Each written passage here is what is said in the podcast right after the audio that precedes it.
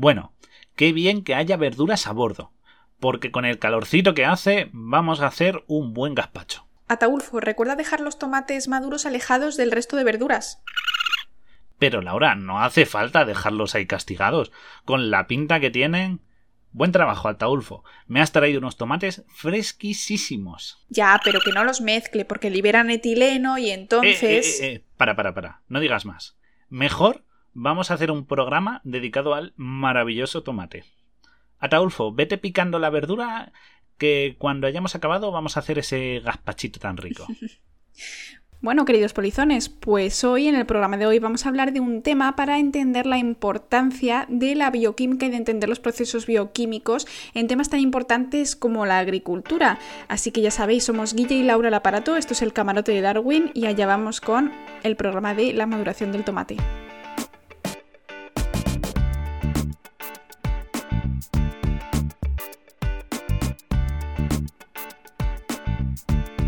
Y para empezar, vamos a explicar qué es el tomate.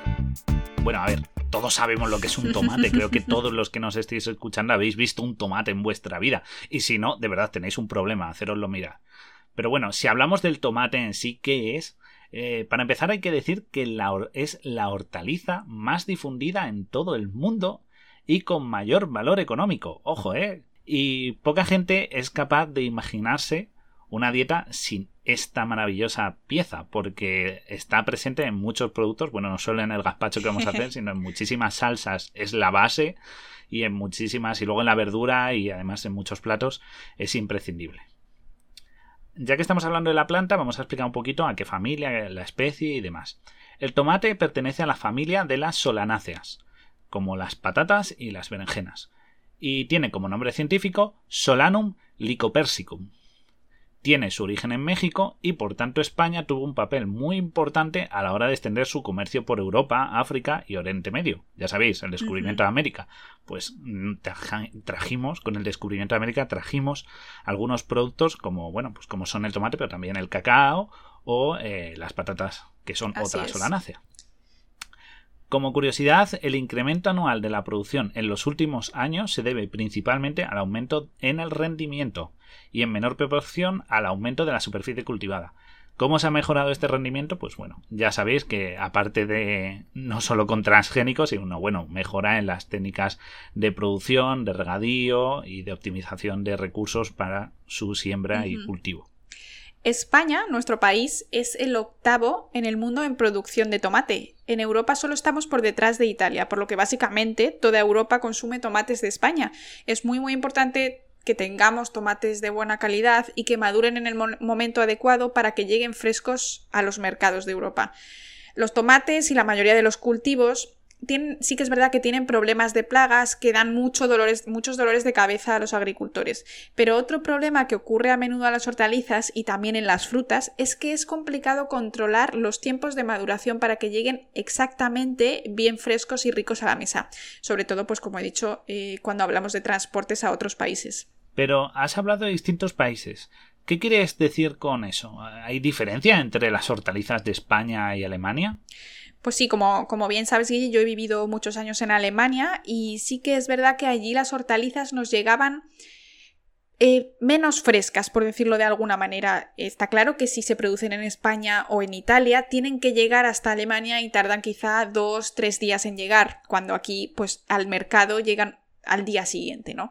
Después de haber sido recogidas. Entonces, eso, ese tiempo extra yo lo notaba, de hecho lo he notado al volver, cuando, cuando he vuelto a España, he notado que tarda menos más tiempo perdón, en, en ponerse, en estropearse ¿no? la fruta. Y eso tiene que ver con el tiempo de transporte que había que, que, pasar desde España a Alemania. O eso, o llegaban verdes, es decir, que los recogen antes para que allí no lleguen ya maduros, ¿no? Por lo tanto, sí que es verdad que hay mucho que mejorar en este, en este área de la agricultura. Curioso, porque entonces la maduración del tomate puede ser clave a la hora de su de, bueno, de su distribución y la logística que hay detrás de ella. Es decir, que hay un campo ahí, como bien has dicho, de trabajo bastante profundo todavía. Sí, sí, del tomate y de todas las frutas y verduras, pero bueno, hemos puesto el ejemplo del tomate en particular, pero em, yo creo que sí, que es algo en lo que, que se estudia muchísimo, porque es muy importante a nivel económico. Pues como bien has dicho, este tema de la maduración y su transporte y la logística que implica puede ser clave no solo, como bien has dicho, en el tomate, que por cierto es una fruta, asumidlo, es una fruta, sí. sino también, exacto, sino también en otras, eh, en otras especies. Pero vamos a hablar un poquito de la clave, qué es lo que determina esa maduración para que se pueda trabajar sobre ella, ¿no? ¿Cuál es la clave? Bueno, pues el pistoletazo de salida a la hora de comenzar la maduración lo da el etileno. ¿De acuerdo? El etileno es una hormona vegetal, porque igual que existen en los animales tenemos unas hormonas, pues las plantas también tienen hormonas propias. Y es la hormona vegetal que le dice tanto a las hojas como a los frutos que deben madurar.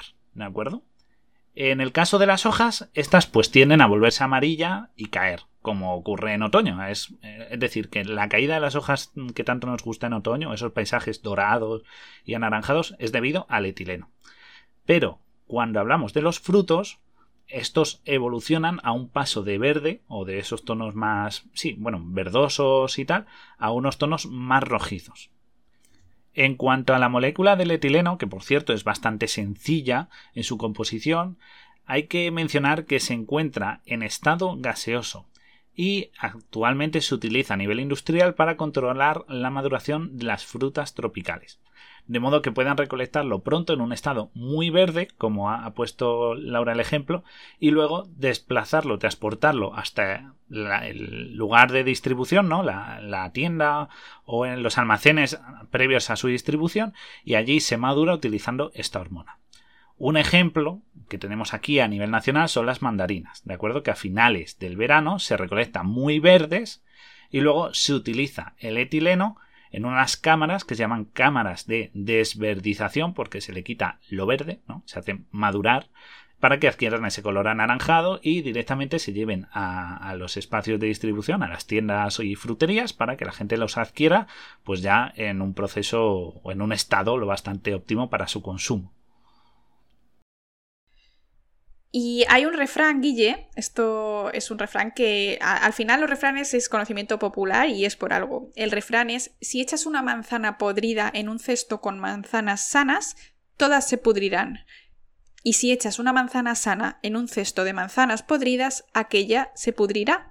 Y esto eh, explica muy, de una manera muy gráfica, ¿no? Cuando pones una manzana alrededor de, fruta que no está madura, cómo ayuda a madurar, y es que esta hormona que es gaseosa se difunde por el aire y es capaz de afectar a las frutas y verduras que están a su alrededor. Y por eso le he tenido que decir a, Taulfo que por favor no ponga los tomates maduros, que son los mejores para hacer gazpacho y todo el mundo lo sabe, cerca de otras frutas si queremos que nos duren más aquí a bordo del barco, porque necesitamos que nos duren bastante. Así que podéis hacerlo, podéis utilizar una fruta madura, sobre todo pues manzana es la que mejor funciona, pero si tenéis un tomate, si tenéis un tomate muy muy maduro, también podéis ponerlo para acelerar la maduración de otras, como por ejemplo vuestro eh, vuestra manzana más verde o vuestro plátano que lo necesitáis un poquito más blandito para mañana. Pero hay que decir que no se conoce en detalle el verdadero proceso de maduración a nivel molecular, ¿no? Hay muchísimas incógnitas y es algo que, como habéis podido ver, económicamente es extremadamente importante, sobre todo para un país exportador de fruta y verdura como España. Y para nosotros es esencial conocer esto en detalle para poder controlarlo lo mejor posible. Y también, como ha dicho Laura, si tenéis fruta que habéis comprado y está un poquito más madura de lo debido, evitad ponerla cerca también de los tomates o de las manzanas porque si no se os van a, pudrir, a madurar y llegar a pudrir más rápidamente. Así que ojito con eso. Exacto. Bueno, pero sigamos con los tomates. Los tomates empiezan de color verde cuando no están maduros, eso todos lo sabemos, y van cambiando pues a este, a este tono más anaranjado hasta que al final adquieren el rojo característico que nos dice que ya están en una situación óptima para su consumo. Lo que ocurre es que cuando está verde tenemos más cantidad de clorofila, que es lo que les permite a las plantas hacer la fotosíntesis. ¿Vale? La clorofila se agrupa en los cloroplastos, que son unos orgánulos, que son como unos saquitos, que están llenos de eh, estructuras donde se agrupa la clorofila. ¿De acuerdo? Estos orgánulos están dentro de cada célula vegetal. ¿Entendido? Y para la maduración de los frutos se produce un cambio en los cloroplastos, a lo que se, que se conoce como cromoplastos, ¿de acuerdo? Estos cambian de, estructura y pasan de cloroplastos a cromoplastos, que son esencialmente lo mismo, pero empiezan a perder las proteínas encargadas de la fotosíntesis y empiezan a acumular pigmentos y proteínas encargadas del siguiente paso en la maduración de la, del, de fruto, ¿de acuerdo? Eh, los pigmentos estos que acumulan, pues seguro que os suenan porque son los carotenoides concretamente el beta-caroteno y el licopeno, que se caracterizan, bueno, pues por ese tono anaranjado y rojizo, que también está muy presente, por ejemplo, en las zanahorias. Sí. Pero, ¿qué es lo que realmente promueve este cambio y su velocidad? Ahí está la clave. Los científicos aún no conocen del todo la relación del proceso de maduración con olores, sabor y valor nutritivo. Por lo que realmente muchas veces cuando se intenta controlar el proceso de maduración es como matar un poco moscas a cañonazos porque lo que se hace es aplicar grandes cantidades de etileno y a ojímetro se pone pues maduro y dicen pues ya está apto, pero no hay una dosis perfecta que se pueda calcular. Por lo tanto, estos detalles hay que conocerlos eh, a la perfección para, para que cuando se trate la fruta y se la manipule, como hemos dicho, con esos fines de maduración, sea de la manera más óptima y que le llegue al consumidor en el mejor estado, ni demasiado madura ni que aún esté verde. Y es que a partir de esto se nos ocurrió hacer este, este programa porque salió un, estudio hace, hace poco en, una revista, en Nature Plants, en el que participaba un, un, investigador español que se, llamaba Manuel Rodríguez, que se llama Manuel Rodríguez Concepción, que tiene un laboratorio en el Instituto de Biología Molecular y Celular de Plantas de la Universidad Politécnica de Valencia. Colaboró con un laboratorio en Oxford y han descubierto un nuevo mecanismo que puede servir para controlar la maduración de los tomates. Vale, entonces, ¿qué pasó en este estudio? Ellos se basaron en estudios previos realizados en Arabidopsis. Arabidopsis es simplemente la planta que se suele utilizar en laboratorios. Es un modelo de estudio, es una planta muy simple y que sirve como ejemplo para em, extrapolar al resto de especies. Sería como un ratoncito de laboratorio, pero en planta, ¿vale? Entonces, identificaron dos nuevos genes en el tomate que tienen mucha, mucha importancia para pasar de estos, como ha explicado Guille, de los cloroplastos a los cromoplastos, es decir, para pasar de un tomate verde a un tomate rojo. Es decir, para eliminar las proteínas de la fotosíntesis y aumentar proteínas de maduración y pigmentos de maduración. Entonces, estos nuevos genes que ya estaban presentes en Arabidopsis y también los han conseguido encontrar en tomate, tienen unos nombres que, bueno, son poco llamativos como siempre, SP1 y SPL2. Pero en resumen, lo que han hecho en este estudio es producir unos tomates modificados genéticamente para poder estudiar en el laboratorio la función de estos genes. Entonces, pusieron poca cantidad de este gen, bueno, poca cantidad de esta proteína, un tomate normal con la cantidad normal y un tomate que producía más cantidad de lo normal, ¿no? De estas proteínas de estos genes.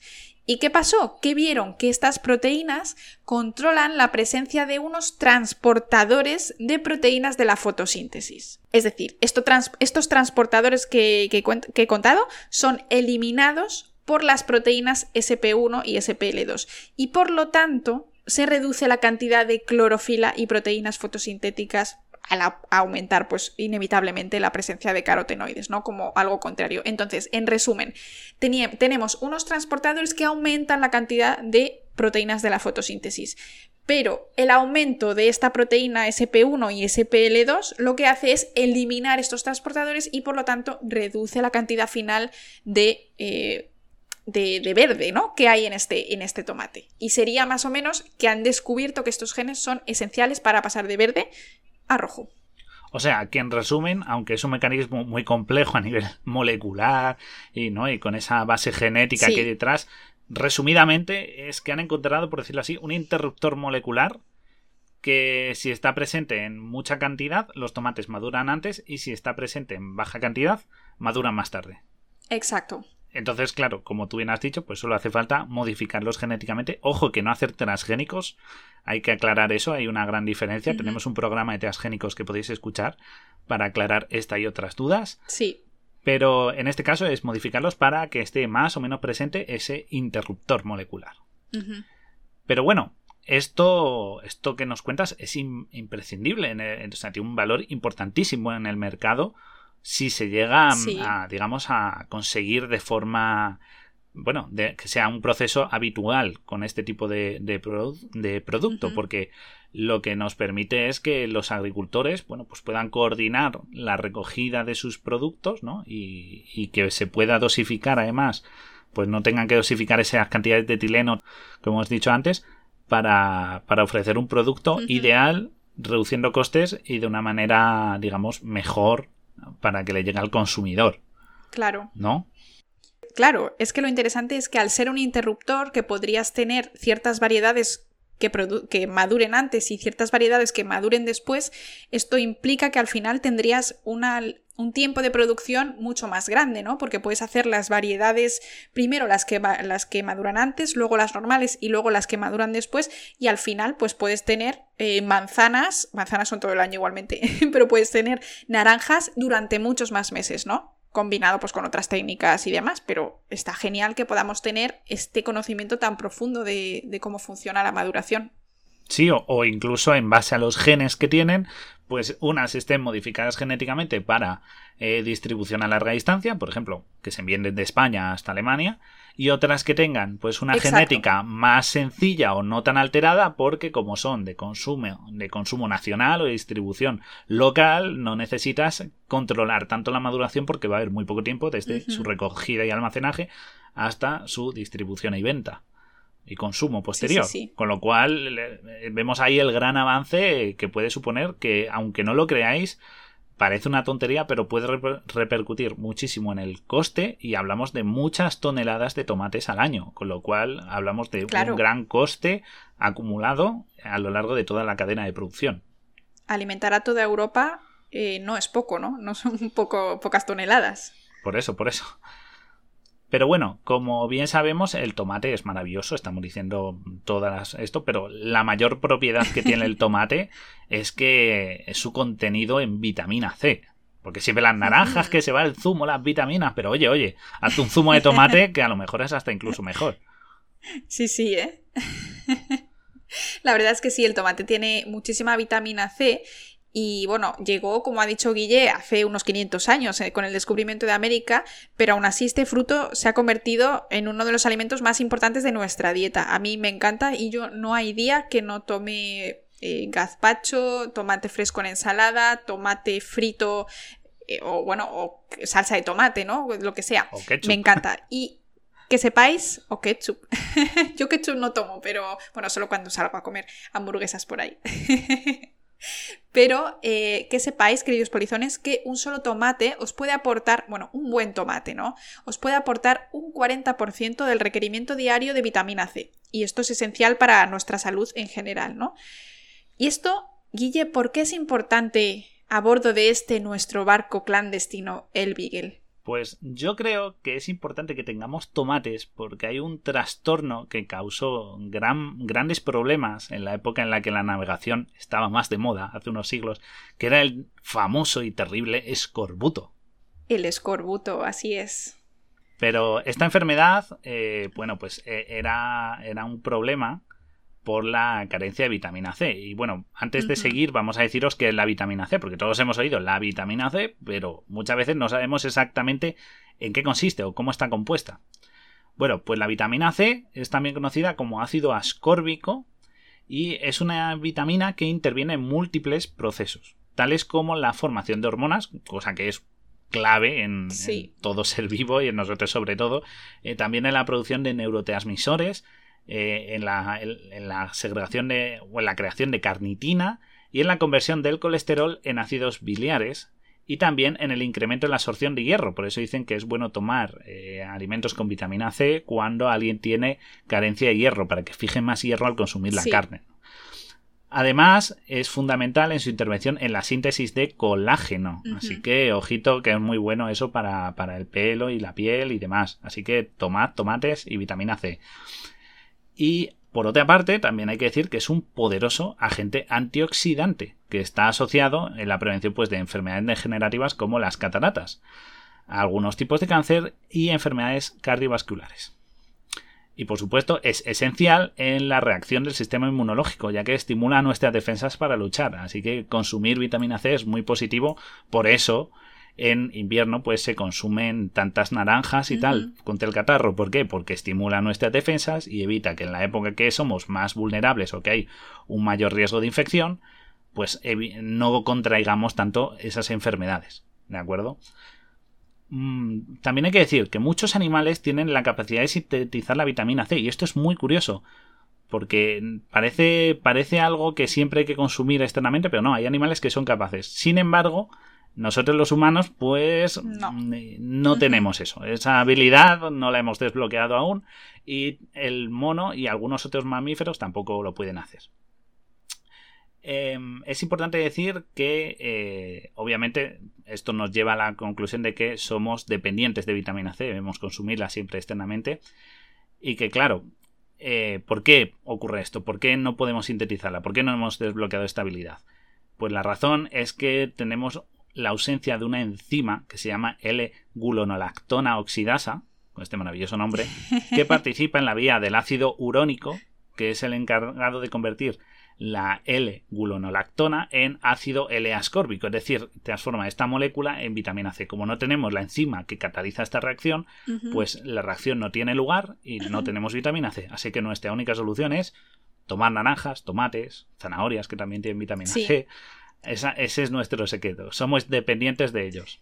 Hay una cosa muy curiosa y es que hay que tener en cuenta, Guille, que el contenido de vitamina C en los alimentos disminuye notablemente cuando son cocinados, cuando los almacenamos por largo tiempo y cuando están en conserva.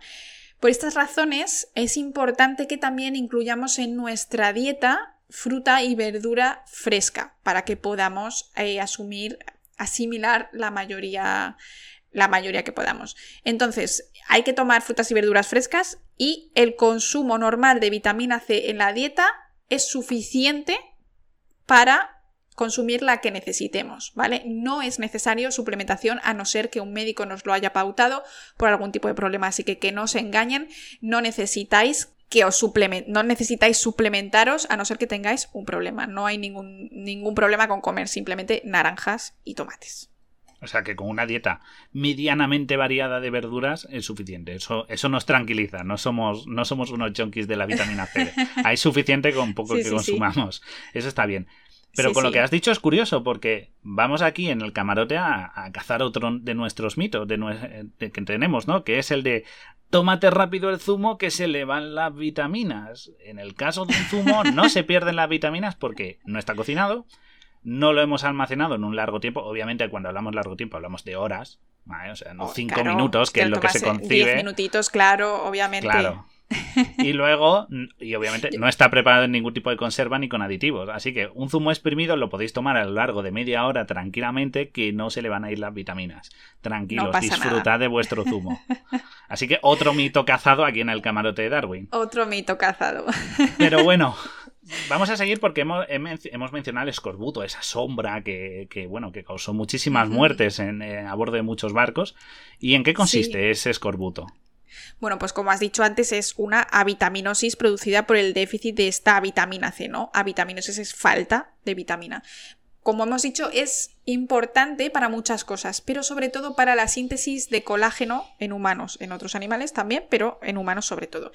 Y la síntesis normal del colágeno depende de la, de, la hidroxilación correcta de la lisina y la prolina en el retículo endoplasmático. Y esta hidroxilación la llevan a cabo unas enzimas que necesitan el ácido ascórbico. ¿Vale? Para funcionar, es decir, que lo utilizan como coenzima. En, bioquímica llamamos coenzima a algo que ayuda a funcionar a las enzimas, ¿vale? Entonces, para que las enzimas del colágeno funcionen, necesitan ácido ascórbico. Y cuando no consumes ácido ascórbico, como ha dicho Guille, que es esencial, pues esta eficiencia de ácido ascórbico impide la correcta hidroxilación de estos compuestos y se obtienen cadenas de colágeno completamente defectuosas y la síntesis no se puede finalizar. Entonces, fatal, Guille, fatal, ¿no? Esto, pues tan fatal que esto es una enfermedad que se caracteriza Llamamos enfermedad aunque en verdad no la causa ningún microorganismo. Como hemos dicho, es solo debido a la ausencia de vitamina. Es como una especie de anemia dedicada o enfocada solo en la carencia de la vitamina. Pero esta enfermedad causa una serie de síntomas bastante incómodos y dolorosos. Como bien ha dicho Laura, este colágeno es clave porque el causa es responsable de la unión entre células. ¿De acuerdo? Entonces, esa parte es lo que. Mm, la ausencia o la no capacidad de mantener unidas células es lo que conduce a estos síntomas. Y os los voy a leer, la verdad es que son muy desagradables. Empezamos por caída y fragmentación de pelo, cosa que, bueno, pues no parece tan grave quedarte medianamente calvo por la falta de vitamina, pero empezamos con lo verdaderamente incómodo y doloroso. Hemorragias en folículos, moratones en extremidades que pueden evolucionar hacia hemorragias y problemas en la piel, eh, ¿de acuerdo? Es decir, se os hacen heridas en las extremidades que empiezan a sangrar. Además, se os inflaman y sangran las encías. También causa inflamación en articulaciones, con lo cual es muy doloroso moverse. Si tenéis heridas o si tuvierais heridas que no se os han curado, se os reabrirían por la falta de colágeno. También ocurren, obviamente, hemorragias internas, pues ya las tenemos en la piel, imaginaos dentro de los órganos, e incluso, fijaos, se pueden causar, o sea, puede causar alteraciones emocionales debido a, a esa importancia que tiene la vitamina C en la formación o en la síntesis de algunos neurotransmisores. Entonces, al haber esta carencia de neurotransmisores, el comportamiento se ve alterado. Esto puede sonar raro, pero el escorbuto podía causar eh, motines a bordo, no solo porque la gente lo estuviera pasando mal y les sangrara y tuvieran heridas y tal, sino porque los ánimos estaban un poco exaltados, no solo por el malestar físico, sino también por la carencia de esos neurotransmisores. Así que hay mucha ciencia detrás de cosas tan, bueno, tan que no se asocian como puede ser un motín a bordo. Y, obviamente si no encontraban una fuente de vitamina C, pues los pobres marineros acababan desarrollando ictericia, edemas, eh, fiebre y en estados terminales llegar a causar convulsiones, shock y al final, por desgracia, la muerte. Y ahora Laura nos va a contar una curiosidad, antes de irnos, sobre por qué los piratas no tenían escorbuto.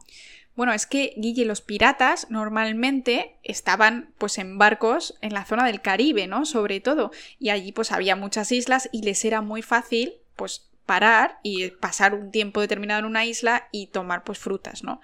Entonces, claro, ellos no tenían esos larguísimos meses a lo largo de todo el Atlántico y, y demás sin obtener ningún tipo de, vitamina C. Así que bueno, ahí tenéis esa última curiosidad sobre nuestros queridos piratas, pero aquí en el Beagle eso no nos va a pasar porque hemos hecho un pedido de, de frutas y verduras que nos va a durar todo el verano. Exacto. Eso, eso es la clave, tener, ir bien siempre aprovisionado. La verdad es que casos de escorbuto a día de hoy, en el mundo desarrollado, por decirlo así, no hay, es muy difícil, salvo en regiones pues en las que no hay alimentos, de acuerdo, como pues en regiones en las que hay hambrunas y tal, pero a día de hoy se considera una enfermedad erradicada, por decirlo así, porque mm, salvo casos puntuales, nadie sufre de escorbuto a día de hoy. Y aún así, también pensad que en barcos no era común, pero hablamos de los viajes largos. ¿De acuerdo? No estamos hablando de, por ejemplo, navegación en el Mediterráneo. Hablamos de los viajes que se hacían desde Europa hasta América o los viajes que se hacían rodeando hacia el sur de África para bordear la zona, bueno, pues de abajo de África, que eran, bueno, pues viajes bastante largos y era donde había, o se acababan pudriendo la poca fruta que llevaran y pasaba esto. Así que recordad, queridos polizones, no os olvidéis supervitaminaros y mineralizaros y estar bien alimentados, haceros unos buenos gazpachito, una buena ensaladita, un buen tomatito fresco ahí para consumir y cuidaros. Y ya sabéis, una razón más por la que la vitamina C es clave en nuestra, en nuestra existencia. Hasta, hasta aquí el programa de hoy. Esperemos que lo hayáis disfrutado. Una vez más, recordad, seguidnos en redes sociales, en TikTok, los directos en Twitch, martes y jueves por la mañana, los viernes por la tarde a las 5 Recordad que vais a tener más programas. En verano no cerramos porque tenemos gazpachitos ya preparado para aguantar todo el verano emitiendo vídeos. Y seguid a Laura en TikTok, que está ahí con vídeos también de cortos de curiosidad, de curiosidades. Y recuerda, Laura, ¿quiénes somos? Pues somos el camarote de Darwin. Hemos sido Guille y Laura el aparato, vuestra emisora clandestina. Nos vemos en el próximo programa. Gracias por acompañarnos. Hasta la próxima. Hasta la próxima. Chao.